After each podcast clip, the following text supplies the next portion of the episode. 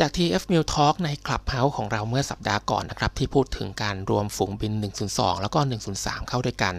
แล้วก็อนาคตของเครื่องบินขับไล่ของกองทัพอากาศที่แท้จริงแล้วเนี่ย ก็ต้องมีโครงการจัดหาเครื่องบินขับไล่ทดแทน F16 ADF นะครับในปี 2566 แต่จากภาวะงบประมาณในปัจจุบันนะครับ เชื่อว่ารัฐบาลเนี่ยก็ไม่น่าที่จะสามารถจัดหางบประมาณให้กับกองทัพอากาศมาดำเนินการได้อย่างแน่นอนนะครับ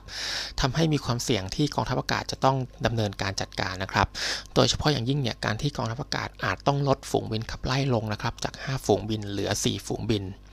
TF จึงลองวิเคราะห์นะครับแล้วก็หาทางเลือกว่าจะมีทางเลือกใดที่จะดำเนินการได้นะครับเพื่อทดแทนการขาดหายไปของ F16 ADF ได้บ้าง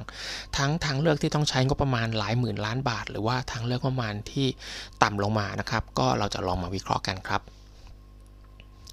F16 ADF นะครับก็คือ F16 AB Block 15 นั่นเองนะครับที่ทำการปรับปรุงมาใช้ในภารกิจป้องกันภัยทางอากาศสำหรับ Air National Guard ของสหรัฐนะครับแล้วก็ใช้ในการบินสกัดกั้นเครื่องบินทิ้งระเบิด แล้วก็ครูยิงมิสไซล์ต่างๆนะครับโดยมีการปรับปรุงในตอนนั้นนะครับก็เป็นการติดตั้งวิทยุ ANARC 200 นะครับ HFSB นะครับซึ่งก็จะมีการติดตั้งโมดูล Have Quick 2นะครับแล้วก็ระบบพิสูจน์ฝ่าย APX 109 นะครับรวมถึงมีการปรับปรุงเรดาร์ APG 66นะครับให้เป็นรุ่น A นะครับเพื่อเพิ่มขีดความสามารถในการ look down แล้วก็ shoot down นะครับซึ่งหมายถึงการให้เรดาร์เนี่ยสามารถตรวจจับเป้าหมายด้านล่างของตัวเครื่องเพื่อยิงจรวดได้ ซึ่งก็เป็นเทคนิคของการใช้งานจรวด BVR นั่นเองครับนอกจากนั้นเนี่ยก็ยังมีการปรับปรุงให้สามารถตรวจจับเป้าหมายที่มีขนาดเล็ก แล้วก็ส่งคลื่นเรดาร์ต่อเนื่องได้นะครับสำหรับการยิงจรวด A IM 7 Sparrow นะครับซึ่งก็แน่นอนว่าก็จะทำให้สามารถใช้งานจรวด AM 120แอมแรมได้เช่นกัน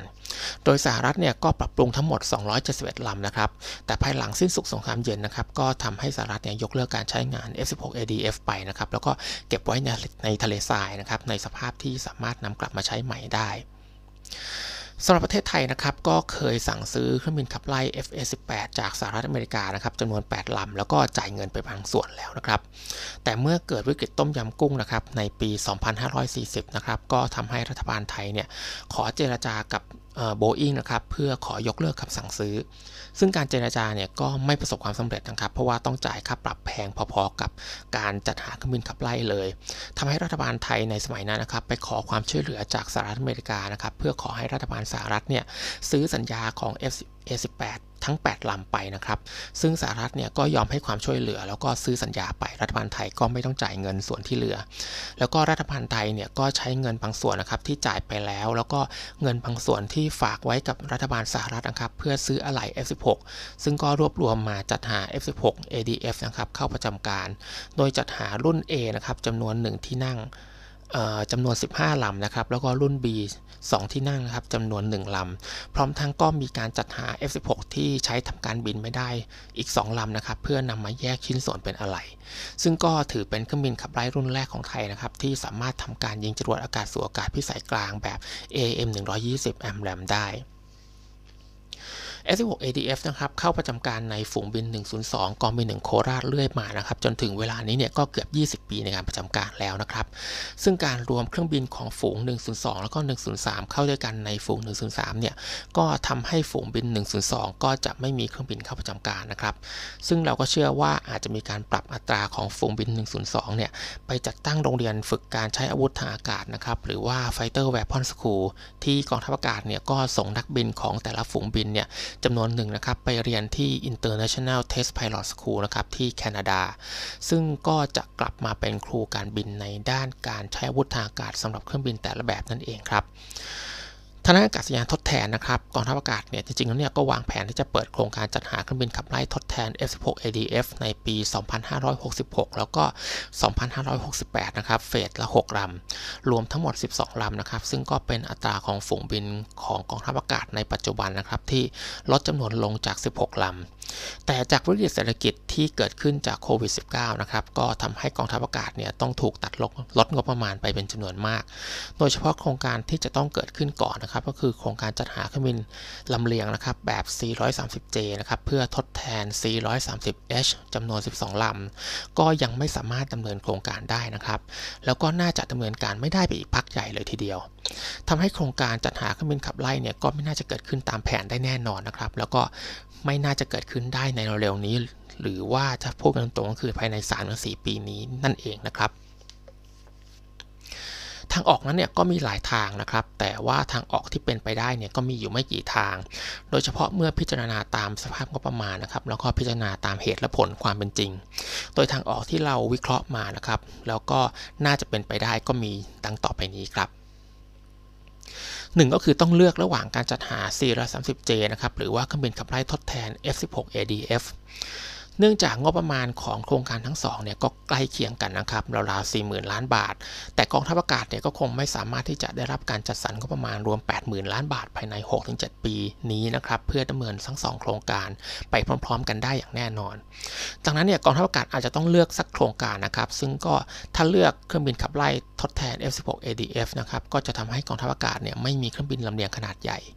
แต่ถ้าเลือกการจัดหา C130 นะครับกองทัพอากาศเนี่ยก็ต้องลดอัตราฝูงบินขับไล่ลงมาเหลือ 4 ฝูงบินเท่านั้นเอง ซึ่งในกรณีนี้เนี่ยเราก็เชื่อว่ากองทัพอากาศเนี่ยก็น่าจะเลือก C110J มากกว่านะครับทางเลือกที่ 2 ก็คือยอมลดประสิทธิภาพของเครื่องบินนะครับด้วยการจัดหาเครื่องบินขับไล่เบานะครับทดแทน F16ADF ทางเลือกนี้นะครับก็น่าจะใช้งบประมาณน้อยกว่านะครับก็คือราว 1 หรือ 1.5 หมื่นล้านบาทนะครับสำหรับเครื่องบินขับไล่เบาจำนวน 12 ลำนะครับเพื่อทดแทน F16ADF ซึ่งแน่นอนนะครับว่าประสิทธิภาพเนี่ยก็จะต่ำกว่าการจัดหาเครื่องบินขับไล่แท้ๆเข้าประจำการทดแทนนะครับแต่งบประมาณเนี่ยก็ใช้น้อยกว่ากันมากทีเดียวนะครับตัวอย่างเช่นการจัดหา FA18 เอ่อ FA50 นะครับในบล็อกที่ใช้จรวดอากาศสู่อากาศพิสัยกลางได้นะครับ ซึ่ง FA50 เนี่ยก็มีเรดาร์ ELM 2032 ของอิสราเอลใช้งานอยู่แล้ว แล้วก็ยังมีขีดความสามารถในการโจมตีภาคพื้นดินได้ได้ในระดับหนึ่งนะครับ แม้จะขาดขีดความสามารถด้านสงครามอิเล็กทรอนิกส์แล้วก็ขาดขีดความสามารถในการใช้อาวุธ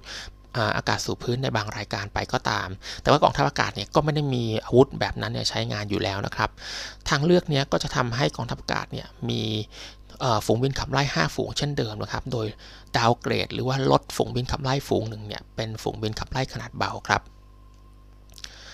3นะครับก็คือการจัดหาเครื่องบินขับไล่มือ 2 มาใช้งานนะครับ เช่น F16 CD Block 32 นะครับ ที่สหรัฐปลดประจำการแล้ว ซึ่งก็จะมีอายุใกล้เคียงกับ F16 AB Block 15 ของฝูงบิน 103 ที่ใช้งานอยู่ในปัจจุบันนะครับ แต่ว่าก็จะมีความ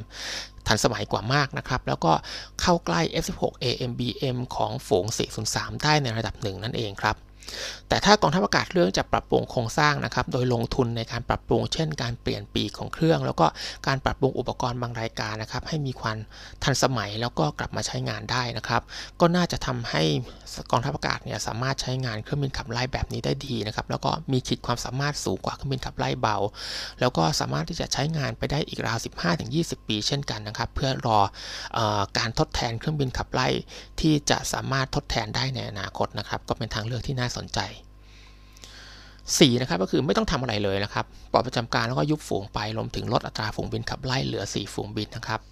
ซึ่งทางเลือกเลือกนี้นะครับก็ไม่ต้องใช้งานก็ประมาณนะครับ แน่นอนที่สุด แต่ก็จะมีการทำให้เป็นการลดขีดความสามารถของกองทัพอากาศลงค่อนข้างมากนะครับ แล้วก็จากที่เราเคยวิเคราะห์มาในคลิปก่อนๆนะครับ ในภาพรวมเนี่ยก็จะทำให้กองทัพอากาศเนี่ยมีขีดความสามารถต่ำลงกว่ากองทัพอากาศเมียนมาด้วยซ้ำนะครับ ซึ่ง ถ้ากองทัพอากาศจะลดความเสี่ยง แล้วก็ปิดแกลบตรงนี้นะครับ กองทัพอากาศก็สามารถที่จะ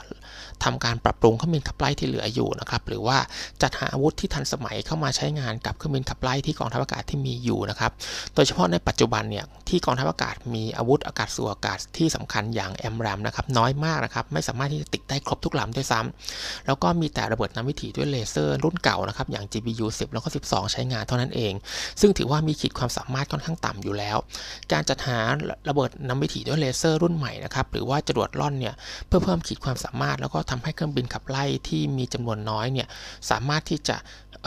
perform หรือว่ามีประสิทธิภาพมากขึ้นนะครับ ก็จะทำให้จำนวนน้อยเนี่ยก็เหมือนมีจำนวนมากได้เองทางเลือกทั้งหมดที่ต้องพิจารณานะครับก็เป็นการพิจารณาตามสภาพงบประมาณนะครับ ซึ่งปัจจุบันเนี่ยรัฐบาลมีภาระงบประมาณจำนวนมากนะครับ จัดเก็บรายได้ก็น้อยนะครับ แล้วก็ต้องทำงบประมาณขาดดุลหลายแสนล้านบาท รวมถึงมีภาระหนี้สาธารณะที่พุ่งสูงครับจงต้องขยายกรอบการก่อนหนี้ไปเป็น 70%ของ GDP ก็น่าจะแสดงให้เห็นว่าเป็นเรื่องยากมากนะครับ ที่กองทัพอากาศจะได้รับการจัดสรรงบประมาณมากในตอนนี้ แล้วก็ในอีกหลายปีข้างหน้า ดังนั้นก็ต้องติดตามกันต่อไปนะครับว่ากองทัพอากาศเนี่ยจะปรับตัวอย่างไรเพื่อรับมือกับสถานการณ์ที่เกิดขึ้นนี้ครับ